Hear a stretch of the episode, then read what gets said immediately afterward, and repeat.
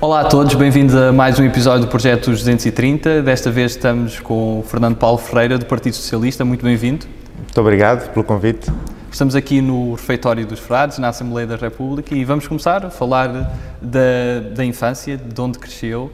Uh, cresceste em, na Beira, em Moçambique. Nasci na Beira. Nas, nasceste na Beira, em Moçambique, e depois aos 4 anos vens para Vila Franca. O que é que ainda te recordas desse tempo, apesar de ser pouco tempo lá, e como é que te moldaram também as tuas raízes de, de Goa? Sim, tenho, quer dizer, tenho muito poucas memórias de, de criança muito pequena, não é? Lembro-me, é uma das poucas imagens que, que, que retenho, é ir com, pela mão do meu avô ao fim do dia ver os morcegos, os bandos imensos de morcegos que saíam lá de um sítio qualquer, não sei exatamente onde, mas aquela imagem de imensidão daqueles animais todos uh, marcou-me, é uma imagem que eu tenho ainda, ainda hoje.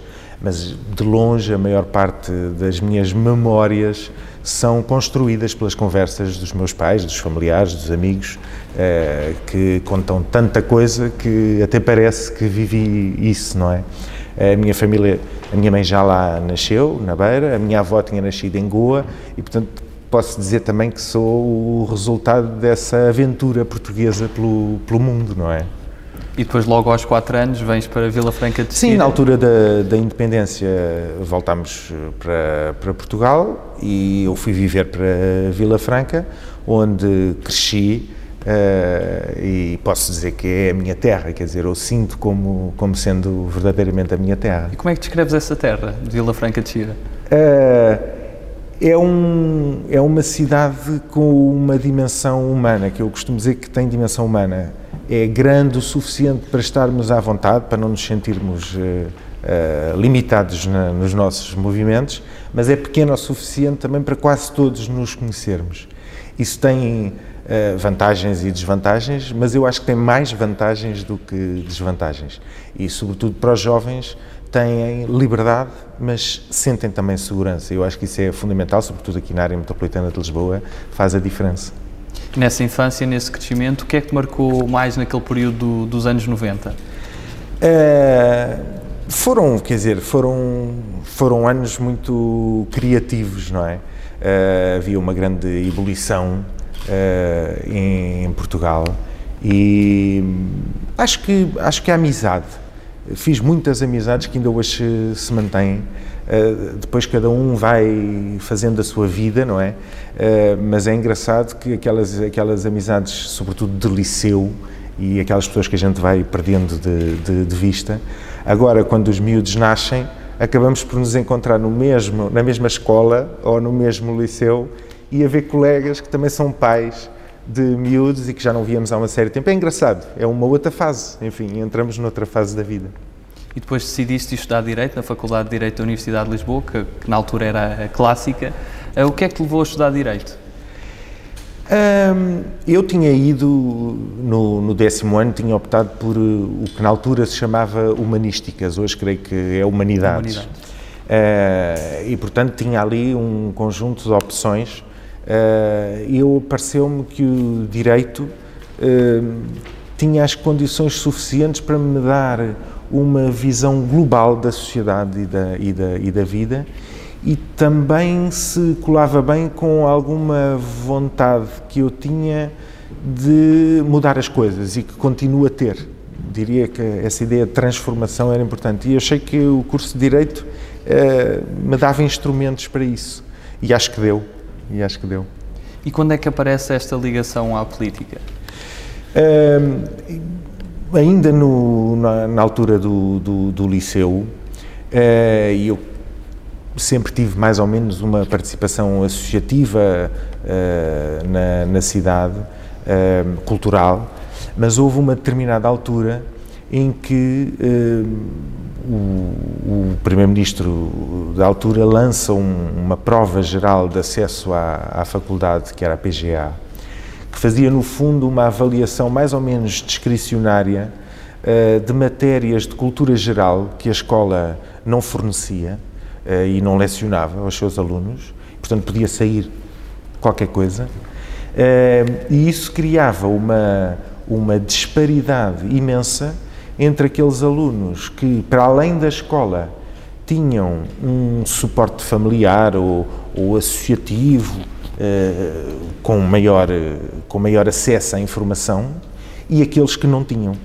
E isso era uma injustiça que eh, começou-me a despertar muito profundamente para esta questão da, da, diferença de igualdade de oportunidades e da discricionariedade, que de repente é alguém decidir que os alunos vão de entrar ou não entrar na faculdade, não pelo que aprendem e pelo que, e pelo que conseguem depois reproduzir, mas ali com um, um dado completamente novo, uh, que não era fornecido pelo próprio Estado e que, uh, quer dizer, penalizava imenso os que já por natureza tinham menos, menos eh, condições, não é?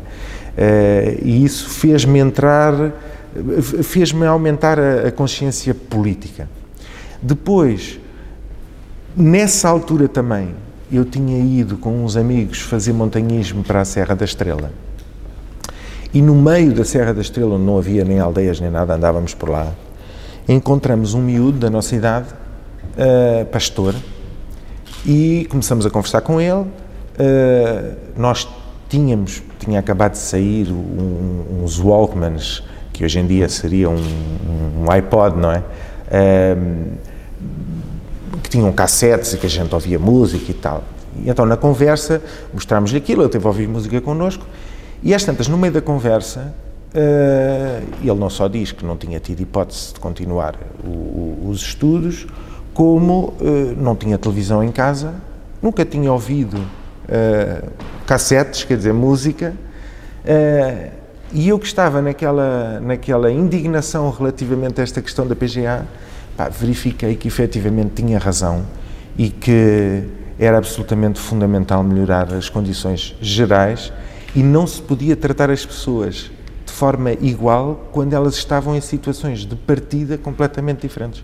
E aquilo marcou-me, eu nunca mais me esqueci desta, daquela tarde uh, descontraída com uma pessoa que eu nunca mais vi, uh, com um rapaz da minha idade, mas aquilo para mim foi uma espécie de, de, de catarse que eu nunca mais, nunca mais me esqueci e tenho mantido este pensamento ao longo, do, enfim, ao longo da minha vida, não é?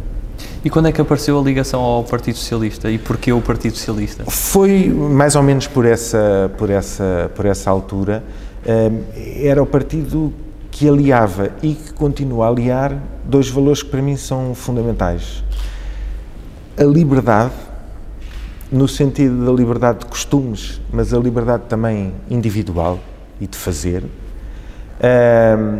com a solidariedade. E não havia na altura, e eu acho que continua a não haver, um partido que consiga cozer estas duas, estes dois valores tão bem. Porque mais à esquerda a questão da liberdade uh, está muito condicionada uh, e mais à direita a questão da solidariedade está muito mais esbatida. E como eu andava naquelas lutas da PGA, aproximei-me muito do, do, do Partido Socialista naquela altura. E depois tens também uma, uma experiência como jurista na, na empresa de águas do Tejo Atlântico Sim. e de todo este tratamento de águas. Isso é mais recente, é uma experiência mais recente, mas muito interessante.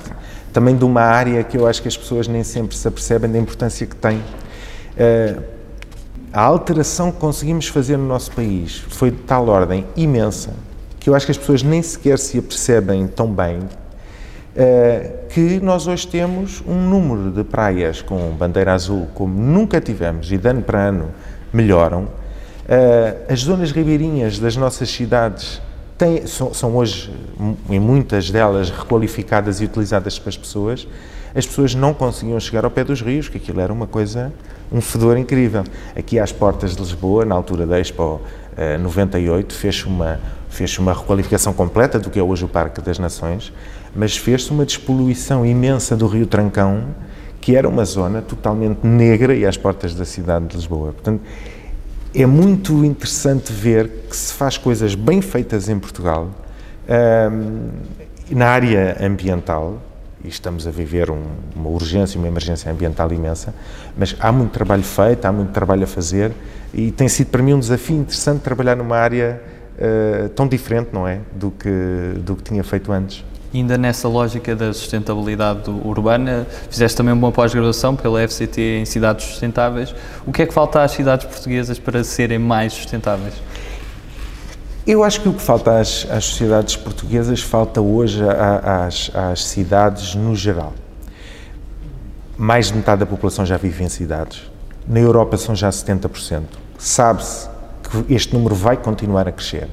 O que significa que as cidades vão ser cada vez mais os locais onde as políticas públicas vão ter mais efeito e os locais que mais vão contribuir ou não para uh, o combate às alterações climáticas. Portanto, eu acho que o desafio hoje em dia verdadeiro das cidades é como é que vamos gerir o nosso espaço comum uh, melhor, como é que ele vai ser mais atento a esta, a esta a esta preocupação ambiental e como é que ele vai fazer parte efetiva de uma transformação que nós precisamos ter na nossa sociedade, que é não maltratar como temos vindo a maltratar nas últimas, enfim, nos últimos 200 anos sobretudo, a nossa casa que é comum.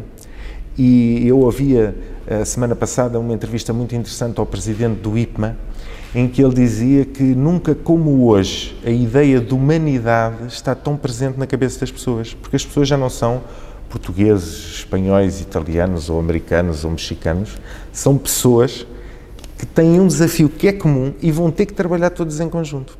E esta ideia é uma ideia que, dando esperança, introduz uma responsabilidade imensa, porque é muito fácil, no que toca ao ambiente, eh, as pessoas pensarem que a sua atitude individual não chega para mudar as coisas a causa e a consequência nem sempre está próxima em termos ambientais. E eu acho que as pessoas cada vez mais têm que perceber que o nosso comportamento conta, o nosso comportamento faz a diferença. Tens também uma vasta experiência no, no poder local, um poder mais de proximidade, sobretudo em Vila Franca de Xira. O que é que te ensinou todo esse período, trabalhar com, com mais proximidade, e o que é que retiras disso também para o trabalho parlamentar? O que é que me ensinou, eu acho que é o que é que me ensina. Uh, eu fiz, estive na Assembleia de Freguesia em Vila Franca, depois estive na Câmara Municipal também, agora estou na, na Assembleia Municipal de Vila Franca. O que é que eu sinto que é muito interessante no poder local? Em primeiro lugar é a proximidade, a proximidade dos eleitores ao seu eleito. Não é possível andar na rua sem que me abordem a dizer, pá, precisava falar consigo sobre isto ou sobre aquilo, ou já viu como é que isto está. E, e o poder local tem essa característica muito importante, que é a, a, espécie de accountability permanente entre o eleito local e o seu, e, e, o seu cidadão, que no fundo é o nosso vizinho, não é? Uh, e depois, o segundo aspecto que eu também acho que é muito interessante no, no, no poder local neste momento é a crescente exigência de qualificação na ação que os municípios hoje já têm que as, e que as juntas e que as freguesias também, também já têm, porque são permanentemente escrutinadas.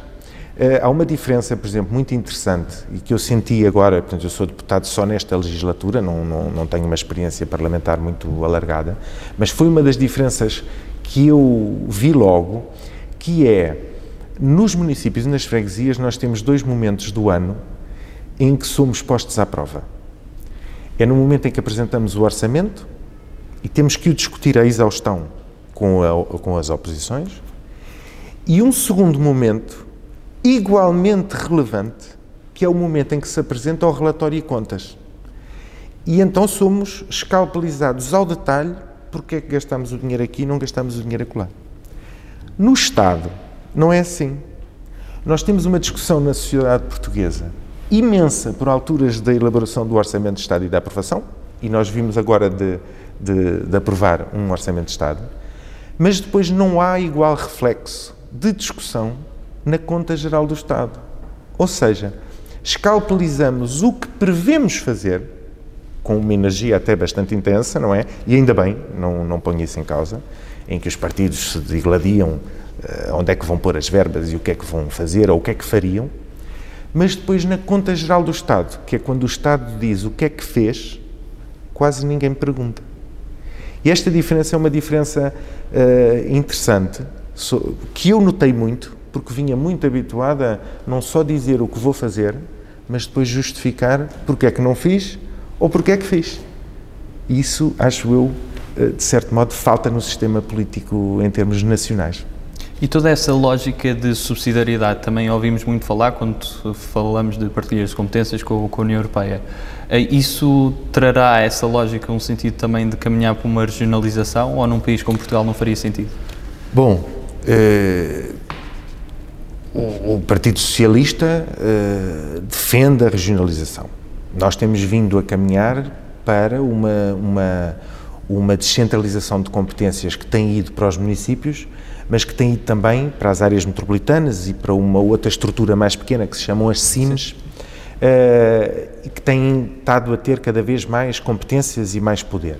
Foi, aliás, isso que permitiu, por exemplo, esta medida de, de, de, intervir no passe, no passe metropolitano, não é? E que não só embarateceu o acesso ao transporte às pessoas, como facilitou a mobilidade, que é fundamental. Um, e eu defendo cada vez mais há de ser ao nível local ou regional que as grandes decisões vão ser tomadas. Quando a Europa olha para o, para o conjunto do seu território, vê países, é certo, porque está estruturada tradicionalmente com países, mas também começa a olhar para as coisas como regiões. Para os grandes investidores mundiais, uh, Lisboa não é sequer só a área metropolitana. Lisboa vai daqui a Beja ou daqui a Coimbra. E, portanto, nós todos temos que ter esta noção que as coisas estão a alargar, o nosso, a nosso, o nosso campo de trabalho e campo de visão vai, vai se alargando e, paradoxalmente, para que isso resulte e para que se alargue o campo de intervenção, por vezes é preciso fazer exatamente o contrário, que é desconcentrar, é dar mais poder a essas regiões. E eu acho que nós é para aí que vamos caminhar. Podemos não dar os passos todos de uma vez, podemos não dar os passos já, mas eu acho que vai ser inevitável. De baixo para cima e de cima para baixo, porque os, os municípios, os presidentes de Câmara também já perceberam que não querem ter só, não, quer dizer, não é possível ter só mais competências eles naquele seu espaço. Têm que partilhar aquela competência com os municípios do lado, porque nós, para ser competitivos, temos que ser competitivos numa, numa região mais alargada. E eu acho que os autarcas têm correspondido genericamente. E acho que o caminho da regionalização, mais tarde ou mais cedo, há um momento em que a gente começa a estar preparados para isso. E falando do trabalho parlamentar, neste ano e alguns meses de, de trabalho, desde que se iniciou a legislatura, há assim algum momento que, que te marcou mais, mesmo em trabalho de comissão? Hum, eu gostei muito de participar na, na elaboração da Lei de Bases do Clima. Eh, porque é um passo importante que se dá na perspectiva de vincular o Estado, a administração pública, o país, com uma preocupação que existe, quer a gente olhe para ela, quer não olhe. Foi, foi um momento interessante.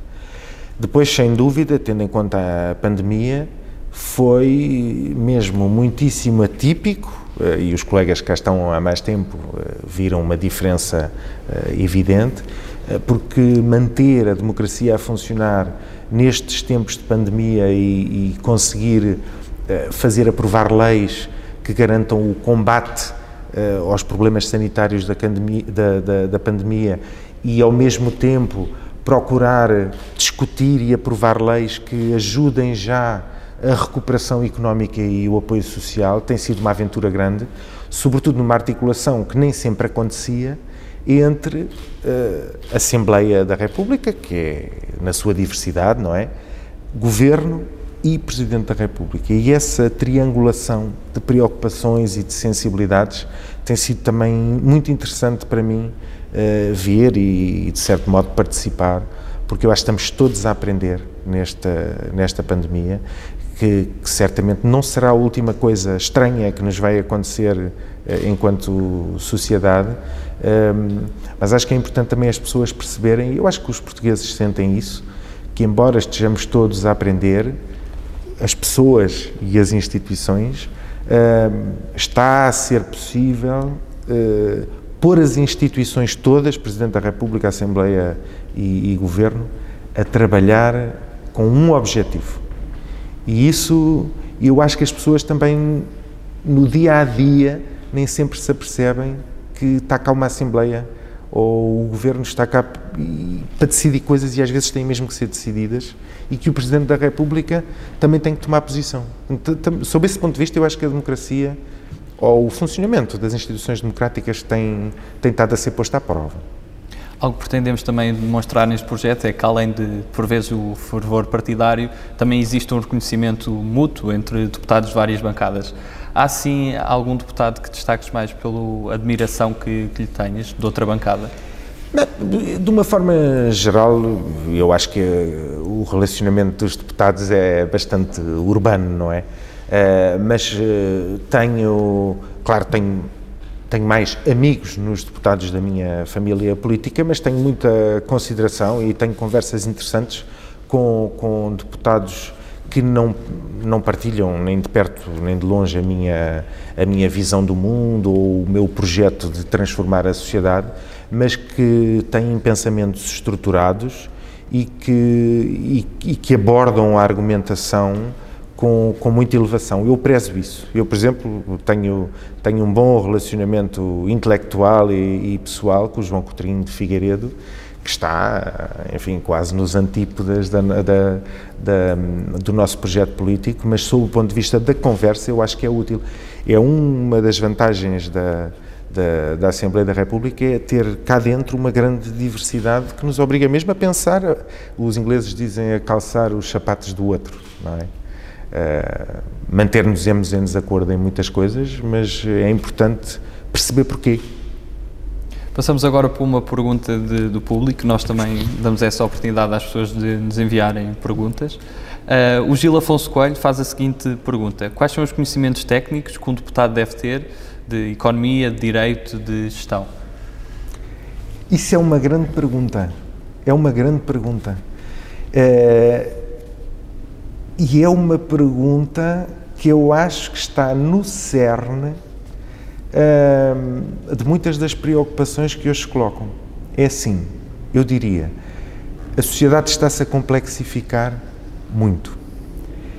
Cada vez é preciso que quem exerce cargos de poder tenha maior preparação, na medida em que pelo menos tem que ter uma grande vontade de aprender, porque ninguém consegue saber tudo muito bem e de todas as matérias. Isso humanamente não é possível. Mas, por outro lado, na Casa da Democracia deve estar a representação o mais fiel e livre possível da população. E a população, as pessoas, todas, não sabem todas de tudo e devem cá ter representantes. E eu que penso, quer dizer, vivo também nessa ambivalência de pensar que efetivamente todos nós temos que nos preparar melhor, eh, mas é bom que todas as sensibilidades estejam cá dentro. Portanto, eu não sou daqueles que acha que para ser deputado eh, tem que se ter eh, licenciaturas e pós-graduações ou doutoramentos. Devem ter, alguns, com certeza, se tiverem intervenção para isso mas tem que haver espaço para absolutamente todo o tipo de pessoas. Nós temos aqui deputados muito bons, muito bons, e que não tiveram hipótese de ter uma formação técnica muito especializada, mas que desenvolvem um trabalho muito sério. Portanto, como é que se responde a essa pergunta tão boa? Uh, é que na Assembleia da República são os cidadãos que escolhem quem cá querem. E, portanto, devem olhar para as listas, e devem olhar para as listas pelas qualidades humanas também das pessoas que lá estão, independentemente também de olharem para as suas formações.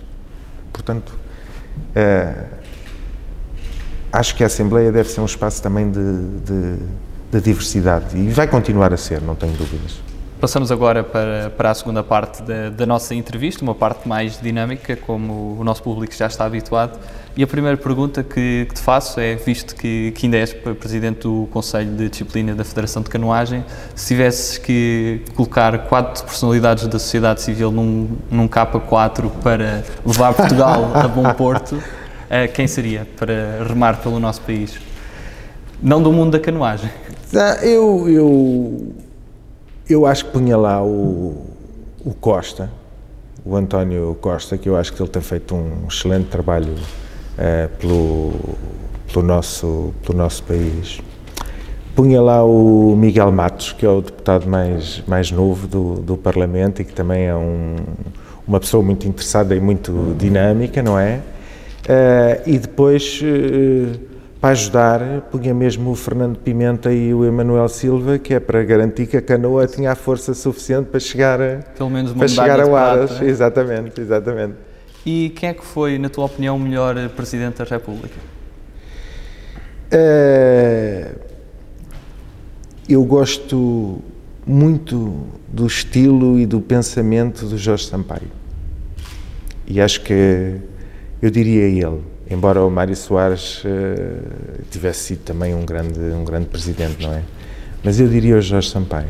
E o melhor rei de Portugal? o melhor rei de Portugal. O melhor rei de Portugal. Uh, é, se calhar quem se lembrou de, de, de, de, se afirmar como diferente o Afonso Henriques, que no, o, grande, o grande culpado aqui do, do, do, nosso país, não é? E passamos então à parte de, das escolhas, entre, entre duas, duas palavras. A primeira é entre humildade e ambição. Humildade. Não, e não são incompatíveis. Não são palavras incompatíveis. Cães ou gatos? Gatos. Emanuel Silva ou Fernando Pimenta? Fernando Pimenta. Eu gosto muito do Fernando Pimenta. Segurança ou liberdade? Liberdade. Emmanuel Macron ou Pedro Sanches? Pedro Sanches. Campo ou cidade? Uh, cidade e campo. Qual é a melhor razão para acordarmos todos os dias? Transformar. Chutes e pontapés ou Rui Veloso? Uh... Fausto, posso responder Fausto? Sim. isso, não há limites de respostas, por isso todas as respostas são aceitáveis. A responsabilidade ou lealdade? Elas andam a par uma com a outra. Responsabilidade e lealdade. Ronaldo ou Figo? Ronaldo. Eixo do mal ou circulatura do quadrado? Circulatura do quadrado. 230 ou 180? 230. Qual é a figura histórica que te inspira mais? Uh, não sei dizer, há muita, muita, muita gente que foi importante em determinadas alturas da, da história, não é? Uh, eu acho que a Segunda Guerra Mundial, do lado, uh, do lado dos aliados da liberdade, uh, teve figuras muitíssimo importantes. O, o Charles de Gaulle e o, e o, Churchill, eu acho que deixaram um, um conjunto de valores e de, e de mensagens que continuam atuais. A gente, se, se, se, ler ou se ouvir os discursos do, do, Charles de Gaulle, consegue encontrar tanta coisa bem dita e certa e atual hoje, uh, faz-nos pensar. Agora, enfim, não, não tenho nenhum guru uh, histórico, não é? E se pudesses convidar uma figura viva com quem nunca tenhas almoçado para almoçar por uma refeição, quem é que seria e qual é que seria o prato principal? Uh, eu acho. Eu acho que convidava uh, Angela Merkel. Dava-lhe um cozido à portuguesa. Uh, mas gostava de ouvir, de conversar com ela, porque ela demonstra uma faceta europeia que, que, que, que vive ali de uma grande exigência de eficácia com uma compreensão solidária que ela foi construindo ao longo do mandato dela, que eu acho que era interessante uh, perceber melhor. Sobretudo agora, porque está em fim de, de ciclo político, não é? Claramente. Uh, e, portanto, já deve estar mais à vontade para, para, para contar algumas coisas. Se depois o vinho tinto também fosse bom, a conversa havia de ser interessante. E qual é que é aquele filme que te marca mais ou que, que destaques? Uh, eu gosto. Uh, eu, enfim, tenho muitos filmes que, que gosto, uh, mas gosto muito de um que em inglês se chama Inception, que faz uma desconstrução muito grande da, da, da, realidade e do pensamento e de como é que se altera o pensamento das pessoas, que eu acho uma alegoria muito interessante do mundo atual do mundo atual, não propriamente da política, mas sobretudo, se calhar, do marketing e da publicidade, estão-nos sempre a meter coisas na, na cabeça. Eu acho aquele filme um, um grande filme. E em termos literários, assim, algum escritor favorito? Eu gosto muito de ler, portanto, leio muita coisa e já leio há muito tempo e, portanto, também vai sendo por fases, não é? Uh, há, há dois autores de quem eu gosto muito, agora mais contemporâneos, Uh, um deles, que eu acho um portento de, de, do, do, retrato da, da sociedade atual e, da, e, das dificuldades com que, com que as pessoas todas vivem umas com as outras e com elas próprias, que é o Jonathan Franzen e o, todos os livros dele, mas talvez o Liberdade seja aquele que eu destacaria. E um e português. Eu gosto também muito de um escritor novo, uh, novo, enfim, da minha idade, uh, que é o Joel Neto, que vive nos Açores, mas é um tipo bastante cosmopolita e que tem livros notáveis, com uma narrativa muito eh, inovadora para o que é habitual escrever-se agora em Portugal, que é sempre uma coisa muito. em que o autor e o narrador são quase o mesmo, e ele faz um esforço de trabalho e de, e de, de se desprender do autor, do narrador, que conta efetivamente histórias muitíssimo bem contadas e articuladas. E, por exemplo, o Arquipélago, o livro dele, Arquipélago, é uma peça eh, de literatura portuguesa contemporânea espetacular. E gosto também imenso dele.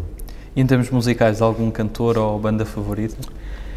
Já referi o Fausto, que cresci muito a ouvi-lo e acho que é um, um artista extraordinário.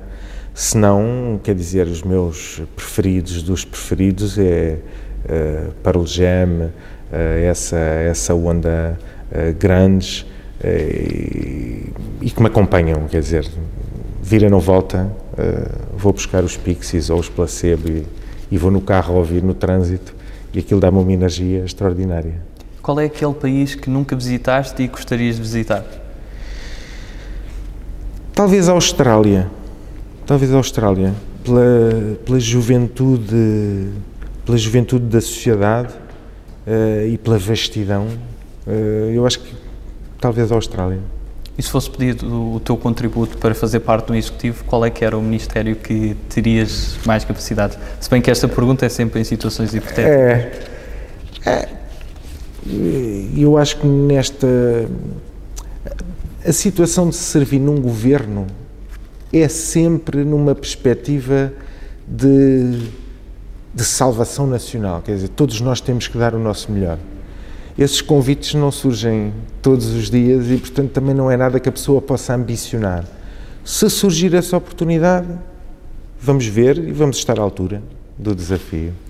Agora passamos para um momento de, palavras soltas, que peço que, que, digas o que, o que associas a essas palavras. Primeira, são duas palavras, Uh, emergência climática. Inevitável. Metro. Metropolitano. Simplex. Desafio. Corrupção. Uh, cancro. Missão. Objetivo de vida. Não, não é só uma palavra, não é? Planeamento urbano. Organização. Pragmatismo. Esforço. Família. Berço. Futuro. Tudo. Vê-se, imagina-se a fazer eh, algo diferente numa vida pós-pública, vida pós-política, sim, algo que gostasse mesmo de fazer. Eu sou muito irrequieto e, portanto, hei de fazer com certeza muita coisa. Eu costumo dizer que não se é político, está-se político. E, portanto, eu tenho já, tenho já outros desafios. E como é que se pode combater esta distância entre os cidadãos e, o, e os seus representantes? Quais é que há de formas de aproximar? Como é que se pode fazer tudo isso? Este vosso projeto é um exemplo, não é? Uh, acho que a educação é fundamental. Uh, porque as pessoas estiverem mais informadas uh, conseguem também ter mais vontade de intervir. e depois, quer dizer, com com uma tentativa de dos políticos eh, se aproximarem o mais possível das pessoas e dos seus problemas e acho que isso é fundamental. Do lado dos políticos há muita coisa a fazer para se aproximarem e do lado das pessoas há muita energia, muita vontade para também darem o salto e perceberem que os políticos são cidadãos absolutamente iguais aos outros e qualquer cidadão é e pode ser político e exercer um cargo político. Somos todos iguais. E se tivesses que escolher uma palavra para resumir Portugal, que palavra é que escolhias? Amor. E para terminar, que mensagem é que gostarias de deixar aos portugueses? Eu acho uma mensagem de esperança, eh, de que nós, nós todos fazemos parte de um ecossistema social, todos nós temos uma palavra a dizer e podemos dizer, e por mais sussurrada que seja essa palavra, ela pode sempre fazer a diferença. Por isso, não achem nunca que não têm peso suficiente para mudar as coisas, porque têm, e se juntarem, têm ainda mais. E a gente consegue ultrapassar as nossas dificuldades, mas somos um dos países mais antigos da Europa e já passamos por tudo e vamos, vamos continuar a passar e vamos continuar a existir. Terminamos assim a nossa entrevista. Fernando Paulo Ferreira, muito obrigado pela tua participação. Obrigado, obrigado eu. Terminamos assim mais uma entrevista e continuaremos aqui na Assembleia da República com o mesmo objetivo, com a mesma ambição, sempre a tentar desbater esta distância e a produzir conteúdos que produzam informação isenta e que deem ferramentas aos portugueses. Esperamos o vosso feedback e continuem connosco. Muito obrigado.